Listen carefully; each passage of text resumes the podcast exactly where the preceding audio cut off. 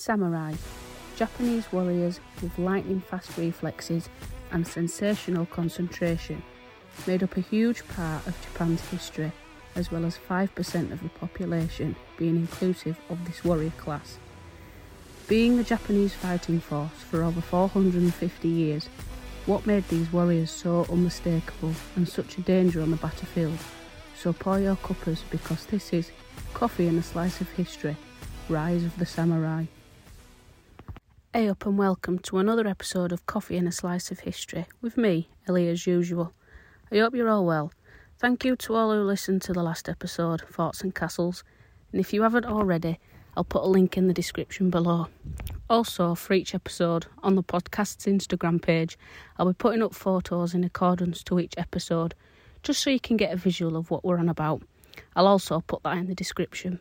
So, without further ado, on with today's episode. The samurai lived a strict code of conduct and virtues called Bushido.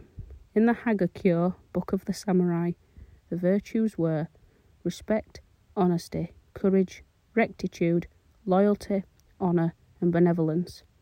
The samurai lived both their personal and professional lives by this code. They had rigorous combat training and were armed with a high level of technical craftsmanship. Their training was a mix of martial arts, mainly jiu jitsu, as well as archery and fencing. However, they were also trained in calligraphy, ethics, history, and literature. Physical hardship was used during a young samurai's training as it would build their character. Sometimes they were taken on extended marches through the snow barefoot, for an example. Also, for their training, any effort to improve their fighting skills was always a project for a young samurai, and this would make himself an apprentice to many different fighting techniques just to sharpen his skills. They were taught to be continuously vigilant and ready to fight, making them both fearsome and fearless. For the samurai, death was seen as more preferable than to live life without any honour and discipline. The samurai swore their loyalty to a daimyo. These were wealthy landowners and were the heads of samurai families. These daimyos then swore allegiance to the shogun.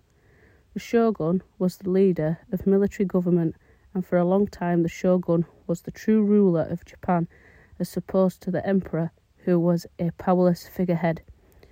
Due to this close connection to power, the samurai became the dominant military force in Japan from the 12th century right up until the 1870s. The first shogun, Minamoto Yoritomo, came to power in 1185, making the Japanese emperor a powerless figurehead. In seven years later, in 1192, Yoritomo is finally formally recognized as shogun, moving the power to Kamakura instead of the emperor's capital at Kyoto. This means it's the beginning of the samurai, and they will go on to become Japan's military and social elite. This became known as the feudal era. The weapon the samurai used by 1400 is the katana, the weapon we recognise today when thinking of a samurai. It has a long curved blade and to be used with two hands. It is worn blade side up, so when it is drawn, it can be used quickly and efficiently in one movement.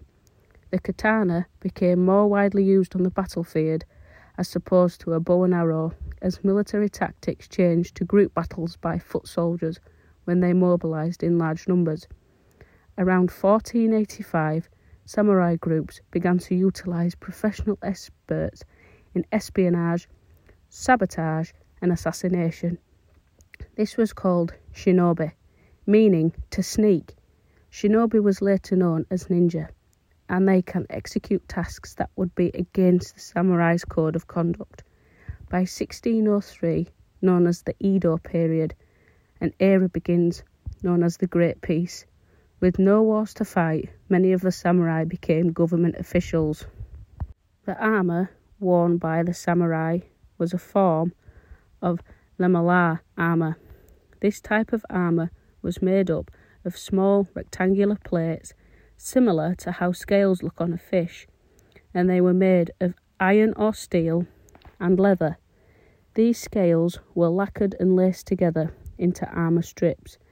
By using armour like this, it meant that movement and agility was possible during battle. They also wore helmets called kabuto, as well as a half mask known as mempo. Some of the helmets they wore had incorporated horns on them made out of metal. These horns were used to identify military commanders. Before engaging in battle with their enemy, the samurai would recite his own name, ancestry, and deeds of heroism.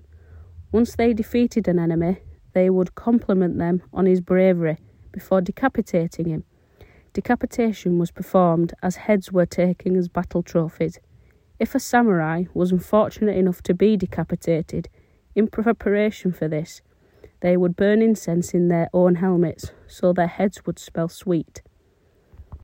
By 1868, the need for martial skills was on a downward spiral, meaning any samurai became bureaucrats, teachers, or artists. The feudal era in Japan came to an end by this point, and the samurai was abolished a few years after.